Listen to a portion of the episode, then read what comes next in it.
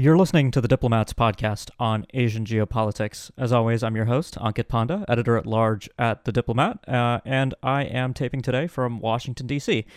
Um, so, listeners of this podcast uh, might recall that we spent quite a bit of time talking about the South China Sea, uh, which, of course, being Asia's one of, uh, being one of Asia's primary flashpoints uh, certainly makes sense. In fact, I, if I recall correctly, uh, way back in February 2014 when we started this podcast, the very first episode was discussing uh, the state of the South China Sea and disputes there. And so I'm glad to return to the topic today, but what I'm especially glad about is the guest joining me today. Uh, I'm sure many, many of our readers and listeners of The Diplomat will be familiar with Bill Hayton, uh, an associate fellow with the Asia Pacific program at Chatham House and the author of um, one of the best books on the South China Sea. I'll put a link to Bill's book in, in the show notes.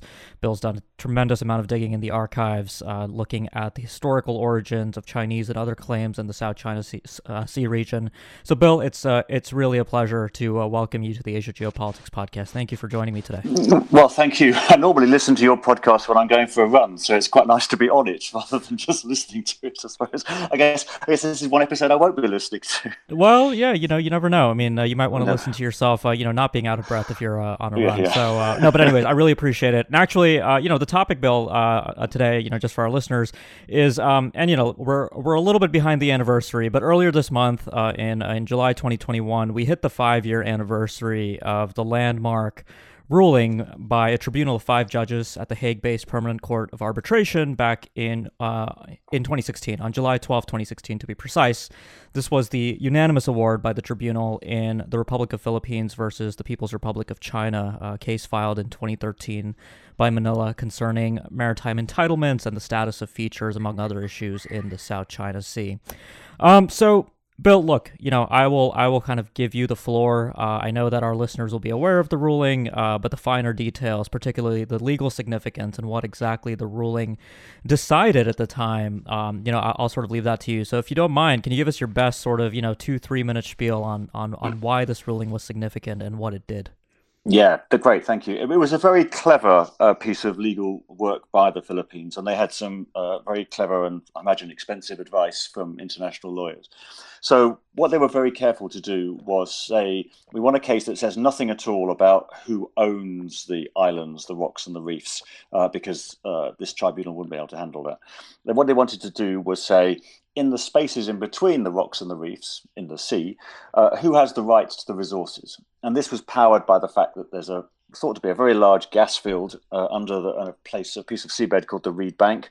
Uh, off the Philippines coast, which the Philippines wants to exploit, um, and China was basically stopping them, and, and that was the you know the largely the driving force behind it. Um, and so they went to something called well they they they, conv- they called for an international arbitral tribunal. Uh, now, often people talk about this as the, the PCA or the Permanent Court of Arbitration, which isn't strictly accurate, but that organisation, the PCA, was the secretariat for this international arbitral tribunal. Uh, and by the time all the legal kind of uh, thinking had been gone through, the Philippines was asking for clarification on 15 points, uh, some of which were quite specific, but there were two really broad ones. One was Did any of the rocks or reefs uh, in the southern part of the South China Sea, the Spratly Islands, and Scarborough Shoal, which is an isolated uh, sort of coral reef, um, did they constitute islands in the full legal sense? Does that mean, did they generate an exclusive economic zone of, of 200 nautical miles or approximately 400 kilometers around them? Could they? Was, that, was, it, was it possible? The other thing was uh, China has this U-shaped line or nine-dash line and, uh, drawn on its maps in the South China Sea. Did that line, could that line mean anything in an international legal sense? Could it be a claim on resources? Um, and on both of those two points, uh, and on another 12 points, so in total 14 out of the 15, uh, the judges said, uh, ruled in the Philippines' favor. They said there was nothing in the Law of the Sea, UNCLOS, the UN Convention on the Law of the Sea, um, that would allow China to simply draw a line in the sea and say all of the fish and resources in this line are ours. And then they also said that none of the little islands or islets, you could might say, uh, uh, in the southern part are able to sustain human habitation or an economic life. But that's the phrase in the in UNCLOS, um, and so therefore they couldn't generate an exclusive economic zone. So therefore, it, ultimately, uh, up to 200 nautical miles away from the coast of the Philippines, all the fish, uh, all the uh, uh oil and gas resources underneath it uh, belong to the Philippines. Um, in, in, in, broad sense, except for small little areas uh, around each individual disputed feature. And that, so that was a huge win for uh, the Philippines. Um, and it basically said that a lot of what China has been trying to do over the last 20, 30 years um, was, uh, I'm not sure whether they would use illegal, but certainly not supported by international law. Uh, the slight catch in this is it's it, it's only binding on China and the Philippines. So at the moment, you know, Vietnam can't use this, or Malaysia, or Brunei, or, or Indonesia. Um, but I imagine if they were to bring a similar case to a similar tribunal, then the judges might rule uh, in, a, in a similar way, depending on who the judges were, of course. Yeah, that is a question that I want to actually get get to later in this discussion today about uh, you know what the legacy of this ruling uh, tells other countries about the potential value of using international law as a tool to deal with their uh, disputes with with China on these legal matters. Uh, you know, before we move on, Bill, though, I, I did want to ask you because uh, at the time the ruling came out, uh, we were about um, you know 18, 18 to 24 months since news of China's land reclamation activities at seven features in the Spratly Islands became became widely known. And this was something that the uh, that the tribunal also handled up front, including the environmental effects uh, of that activity. Could you say a little bit about that? Yeah, so the case was uh, unveiled uh, in January 2013, and I think the first sort of uh, signs we had of Chinese vessels actually doing dredging and uh, building uh, on any of the reefs was about six, I don't know, I think September to nine months later uh, in 2013. Um, some people say that it was, you know, that, uh, the island building was a response to the Philippines bringing this uh, tribunal case. Um, but I mean, there's no way they could have, you know, done the plans, organised the dredges, all that kind of stuff in nine months. They'd clearly been, you know, looking to do it for a long time before that. But they were able to kind of use the lodging of the tribunal as saying, well, if you're going to do this, then we're going to you know, cement our claim, literally. Um, so, yeah, they, they carried on uh, doing that. Um, the, the most important uh, part of the arbitral ruling you know, in relating to the artificial islands was that there's one of the one of the three large um, bases the Chinese have built is on a uh, feature called Mischief Reef, which is the closest one to the Philippines, to the island of Palawan. Um, and it's a, it's a low tide elevation, i.e., in its natural state. And this is what the, the, tribunal was asked to rule on. In its natural state, was it an island? And they said, no, it's, it's a low tide elevation. All the sort of previous sort of mariners' charts or descriptions had said it, it's, it's covered at high tide. Therefore, it's not an island. It doesn't generate any exclusive economic zone. Um, so, and basically, it says that um, since this is not an island capable of being owned, uh, uh, it belongs to the Philippines because it's in their exclusive economic zone. So China should abandon it. Um, and I guess that's probably the the part of the ruling that I can see as being least likely to be um, actually uh, uh abided by, because obviously China has spent I thought probably at least a billion dollars or so building that base, and I can hardly see them giving it up voluntarily. Um, they may be prepared to make uh, concessions on other, other, other aspects, but that's going to be a real uh, you know, thorn, I think, for uh, the two countries' relations for a long time to come. Right. So we've talked a little bit about what what happened and what was decided on July 12, 2016. Let's now shift gears to talk a little bit about the last five years in the South China Sea. Obviously, a topic that you know uh, could be the subject of many podcasts. And uh, mm-hmm. you know, for listeners, I will also include in the show notes uh, just uh, some of the writing and reporting we did at the Diplomat on the contents of the ruling, if you are interested in that. Um, but Bill, I mean, you know, maybe the place to start here uh, is with the Philippines because I remember, uh, you know, I remember the summer of 2016 quite vividly because I was doing a lot of writing on the South China Sea and following this ruling. And of course, we had a presidential transition in the Philippines that year. In fact, I think uh, it was June 30th when Rodrigo Duterte was uh, was welcomed into office, and his uh, outgoing predecessor, um, Benigno Aquino III, had been the most vocal um, proponent of of this um, of this um, process at the International Tribunal. And uh, you know, the rest is history, as they say. But you know, looking back in uh, you know five years from now, I mean that that transition I think had quite a bit of an effect. I think it's fair to say on the way mm-hmm. in which the Philippines um, dealt with the outcome of, of the tribunal ruling. Tell us a little bit. I mean, in hindsight, you know, when the history of this era is written, um, how significant uh, is that transition from Aquino to uh, to Duterte likely to be uh, when we when we think about this ruling and potentially you know the counterfactual scenario where uh, you know we might have had a different Philippine president who'd taken a greater interest in the ruling? How yeah. How did how did things play out? Yeah, yeah. I mean, I think it was absolutely critical. I mean, the, the Philippines has this uh, strange electoral system where they have a multi uh, candidate presidential election, but only one round. So if there were five candidates, I think uh, back in 2016, uh, and you can win by getting, you know, a third of the vote because you just get more than you know the, the, largest number of any of the of any of the candidates. There's no second round runoff like in say France, um, and so he he wins uh, on a minority of the vote. Um, uh, I mean, there was a time, you know, a couple of weeks when theoretically he could maybe have even cancelled the whole legal process, and you know that all of those, uh, you know, years of, of, legal argument would have been wasted. But he didn't. He kind of went through it.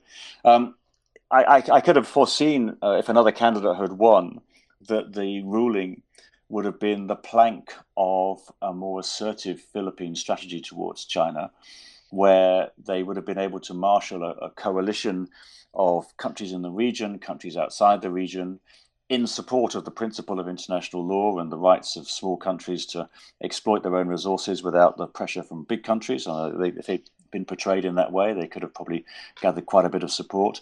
Um, but as it was, Mr. Duterte came in and he very much espoused a sort of Philippines first policy.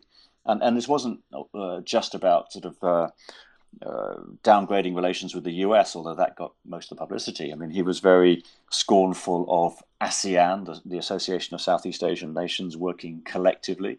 Um, and, uh, you know, Vietnam had been uh, very pleased that the Philippines was making the running on this uh, legal strategy and it could just kind of quietly hide behind them.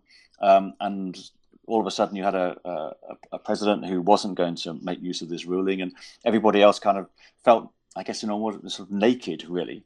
Uh, and other countries around the world, I mean, for example, European countries, who might have sort of stepped up and you know, said, you know, we support the application of international law in, in all places.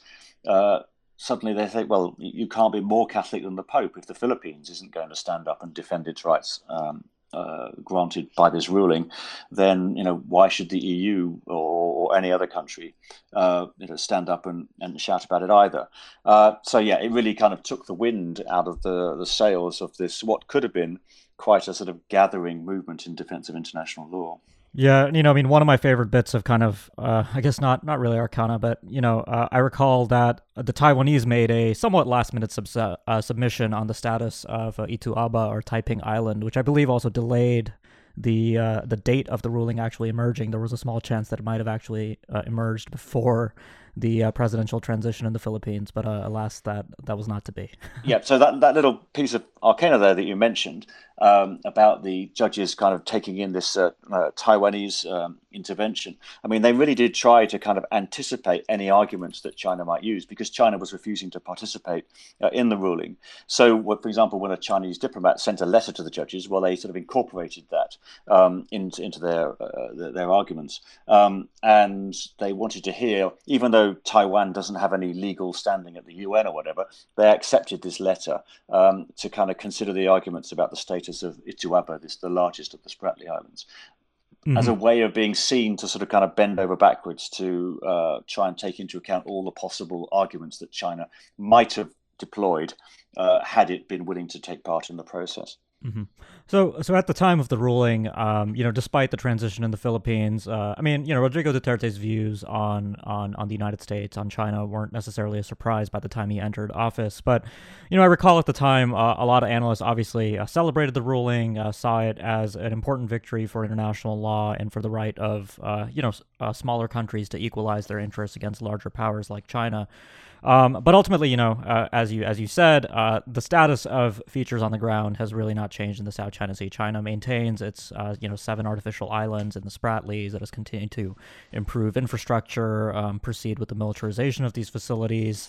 Uh, Philippines-China relations have obviously uh, continued um, under under Duterte, uh, despite a few bumps in the road that we've covered in this podcast before. But you know, Bill, if if you had to assess, I mean, overall how successful China has been in sort of managing the fallout of, of this ruling. What's your take? I mean, obviously, uh, you know, this ruling remains on the historical record. It is now part of uh, international law precedent for not only the South China Sea, but uh, international maritime law more broadly. Uh, but if you're Beijing, um, I mean, your interests in the South China Sea really necessarily haven't been affected too negatively. Um, so, what's your uh, what's your take on how China has really played its cards uh, in the last five years? Yeah, yeah. I think your basic summary is, you know, that I mean, they, they, they still occupy those seven very capable military bases. They are able to uh, swarm uh, boats around uh, other countries' uh, oil and gas exploration efforts, or um, you know, the you know, fishing boat confrontations have, have uh, become a regular occurrence. So, in that sense, uh, the and of course. Um, the, the, basis for the, you know the reason why the Philippines brought this case to try and develop the Reed Bank gas reserves, they remain undeveloped. So the Philippines hasn't been able to leverage this ruling really in any significant way that would benefit the, the, its own people.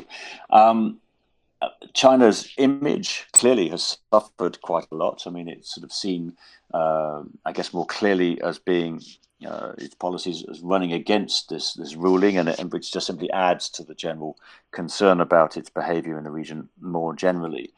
But it's been able to, you know, just sort of you know, uh, to use a, an English expression, to cock a snook at, at, at international law um, and, and get away with it. And, and that's because, um, obviously, uh, there is no global police force that is sort of mandated uh, to go and enforce these rulings, um, unless, say, for example, a, a, UN Security Council resolution is passed. And of course, China has a veto on a UN Security Council resolution, so it's very unlikely ever to get passed.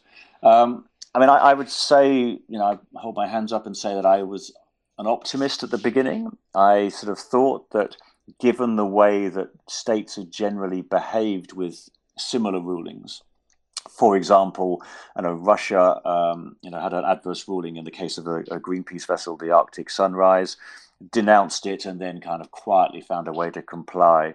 Um, I mean, the Brits had an adverse ruling about uh, the PCA uh, about uh, Diego Garcia, and then they sort of found a way to kind of comply, at least on paper. Even going back to the International Court of Justice ruling against the United States on mining the harbors of uh, Nicaragua back in the 1980s. They denounced it, said they weren't going to comply, and then, you know, in the end, when the government changed, uh, they paid what they didn't call compensation, but they called it aid, and the and the issue went away. So the kind of history has been that big states uh, generally try and comply with uh, even uh, rulings they don't like. Um, but China has basically, you know, stuck up its middle finger um, and refused to comply on, on so many levels, and there hasn't been much of a uh, much of a well any form of sanction, I suppose. Um, just sort of you know, rhetorical condemnation and a kind of it's been part of a hardening of attitudes uh, towards yeah. Beijing. Yeah, I mean, under under Xi Jinping, I mean, I think uh, one of the common trends in, in Chinese statecraft has been to show really no no interest in the slightest degree of compromise on China's so-called core interests, uh, and uh, and the South China Sea uh, has, I think, um, definitely seen some of that as well. Um, but you know, I mean, uh, I think I think this is a good segue to return uh, to that question that came up earlier er, earlier in our discussion today, which is, you know, when you know, if you're if you're in Hanoi uh, and you're sort of looking at the last five years on the value of international law in sort of dealing with one's grievances with China, uh, what do you take away from this? I mean, I mean, what is the likelihood of other countries, other claimants, resorting to uh, you know international tribunals, uh, arbitration in the future uh, to contend with these issues? Right? It's not just Vietnam, Indonesia, other countries. Um, you know, what are they? What are they thinking? Well, let's, let's start with Vietnam, and I think the uh, answer there is is highly highly unlikely. Um, I mean, Vietnam and China have this special relationship. They're both run by communist parties. They have this party to party relationship, which is more important than their state to state relationship. Um, and it would be seen, I think, as a, um, a monumental um, kind of uh, piece of grandstanding by the Vietnamese to do that. I think the Chinese would take it extraordinarily badly. I mean, the um, the Vietnamese have more or less uh, abandoned any idea of drilling for oil and gas on the let's call it the, the Chinese side of the U-shaped line, and I mean that kind of in, in strongly in inverted commas, the disputed area, you might say. Um, uh, and so, in effect, China has asserted a kind of uh, you know, a monopoly over, on, certainly for the regarding the Vietnamese, over oil and gas exploration in, in the disputed areas. Vietnam has kind of caved uh, because it doesn't want to provoke a confrontation because there are more important things to the party in the in the Vietnam China relationship than simply the South China Sea. They would wish it were otherwise, but you know, um, given uh, their you know un- unwillingness to to jump wholeheartedly into some kind of alliance with any other country, uh, they'll work hard to maintain uh, kind of stable relationships uh, with with China. Uh, as regards other countries, I mean, potentially Indonesia, uh, Brunei, and Malaysia could all bring similar cases um, based on what China's been doing. And I think they all basically take the view that in the round, um, their relationship with China uh, has sort of pluses and minuses, and they'll accept the minuses on the South China Sea um, if they can get the positives, you know, in terms of you know trade, I guess, and the sort of big economic questions um, uh, in, in, in other parts of the relationship. Um, I mean, the Indonesians, for example, would have, I'd have thought, a clear case uh, when China or Chinese Coast Guard vessels, for example, protect uh, Chinese fishing boats uh, operating off the Natuna Islands at the very sort of southwestern end of the uh, the U-shaped line. I mean, it, it, it's clearly you know a, a, violation of UNCLOS by, by almost anyone who's reading it, except the people in Beijing, um, and yet they haven't been willing to do it. They've been willing to do things like you know capture uh, fishing boats that are really egregiously operating in the wrong areas um, and blow some of them up in the past. And I think, but most of those that were blown up were were Southeast Asian boats, and I think only one or two were, were Chinese. So um, yeah, I mean they they've all been extremely cautious uh, about uh, uh, talking about legal rights. From time to time, you hear a rumor that the Vietnamese are really thinking about this time they finally will bring a legal case, but it's kind of um, you know I, I think it's um, you know, diplomatic saber rattling. Really, it's about sort of sending a message. No, no, this time we really are desperately unhappy with what you're doing. Yeah, I mean, you know, we've seen we've seen several rounds of what I would what I would describe as fairly dramatic crises, I suppose, involving Vietnam and China. And if, and if that hasn't tilted the needle uh, in Hanoi, I don't think you know anything really well in the short mm, term. Uh, mm. So I think I share your assessment there. Um, you know, before we come to the end of the discussion, I did want to bring in the United States a little bit. Uh, you know, we had this interesting interesting development in 2020 where the Trump administration um, reviewed American policy towards the South China Sea and really updated it to bring it in line with the findings of the 2016 tribunal. This sort of began with a note verbal at the UN submitted by the U.S. ambassador to the United Nations. Um, but broadly speaking, uh, you know, the U.S. has sort of um, maintained its traditional focus on freedom of navigation and overflight in the South China Sea, but also broadened its scope more broadly to the freedom of the seas, focusing on the right of claimant states to uh, exploit resources that are rightfully theirs, including, you know, supporting Vietnam against uh, quote Chinese bullying uh, over over um, hydrocarbon exploitation and so forth.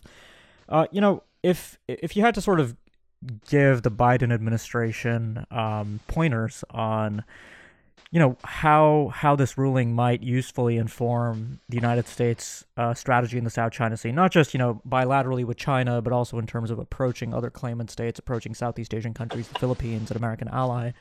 Um, you know, what would you have to say about about the value of this ruling there? I mean, does this does this really continue to have importance for the United States per se, or is is U.S. policy in this region better served by uh, through other means?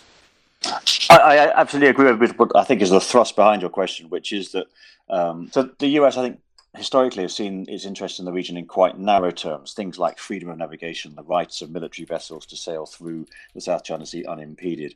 Um, also, the, the, security of treaty allies, I guess, um, uh, thinking about the Philippines, uh, but also you know, Japan and, and, potentially, I guess, even Thailand as, a, as, as an actual treaty ally. Um, whereas the countries in the region are thinking more about the economic value they get from the South China Sea, plus also the kind of the, the, the concern about China becoming too overbearing uh, in, in the region. And so by putting themselves um, behind the interests of the Southeast Asian countries and saying, well, you know, we're just as concerned about your ability to manage fish stocks or to exploit your oil and gas reserves, you know, as you are. Clearly, they're trying to align themselves uh, with with the regional agenda. Um, whether it will be enough, I'm not entirely sure because you know, no matter how much the United States does in the region, um, there's this sort of latent perception among Southeast Asians that China is always going to be here and the US is always going to be on the other side of the Pacific Ocean. And at some point, you know, the Americans may go home, you know, and here, you know, Southeast Asians will say, well, you know, the United States left in 1975, you know, from Indochina. Um, you know, what's to say it, it won't happen again or, you know, in some other kind of, some other kind of framework. So none of the Southeast Asians are ever going to kind of jump completely uh, into bed with the United States. And so there's always going to be a kind of a gap uh, between uh, what the US can promise and what the Southeast Asians will take from that promise, if you like. There's, you know, whether they really will deliver on, um, you know, whether it be sort of uh, military, I mean, military aid of, of some kind or even kind of economic muscle. So I think the one thing I I think that the US has to do is uh, what I've heard called you know full spectrum engagement, um, not just talking about um, you know, freedom of navigation operations or you know uh, military support. Um, Southeast Asians want you know vaccines. They want for, for COVID. They want economic support. They want agricultural you know advice and access to markets. All this kind of stuff. That kind of the things that now China is getting much much better at doing. Um, and I think there's been a tendency to kind of sit back and kind of assume that the way that the US engaged with the region would just carry on and that would be fine, um, and not really seeing, I think, how much the ground has shifted in Southeast Asia, how much China has upped its game on lots of different levels, um, not just the economic, but in uh, other other ways too, um, and for the US to kind of to catch up. And I think you know the US has got to demonstrate that it's and, and frankly other countries, even the Europeans, that they, they've got skin in the game. That a, a policy which is just based on very expensive military deployments, um, you know, into the foreseeable future. Um, uh, it's you know how in an English expression, I don't know if it's used. You know, how is it going to wash its face? Um, you know, who's actually going to pay for this? Uh, what are the actual material benefits that the American economy gets from engagement in Southeast Asia? Is it, or is it just going to be a loss leader that they're just going to spend lots of money on on, on ships and, and planes um, and expect the American taxpayer to kind of to foot the bill? At some point, the American taxpayer is going to say, you know, where's the value for money here? Um, and so, you know, there's got to be, you know, a much bigger emphasis, I think, on the trade and the people-to-people stuff, um, you know, which is there, uh, but I just don't think it gets um, as much uh, coverage as the as the security stuff. Mm-hmm. Well, Bill, uh, thanks so much for joining me today and for sharing your uh, tremendous insights on the South China Sea. It's always a pleasure to chat to you. And with you, Ankit, the uh, you know the most knowledgeable person I know on the on the whole of Asia. So it's, it's been a privilege to talk to you. Thanks a lot. For listeners, if you like what you heard, make sure you subscribe so you don't miss future episodes. You can subscribe at Apple Podcasts, Google Podcasts, Spotify, anywhere else you get your shows. We're pretty much everywhere. And finally, if you've been a listener for a while but you haven't yet left us a review, please do so. It really helps uh, get the word out about the show and helps us grow. We really do appreciate that. Thanks a lot for listening, and I'll be back soon with more.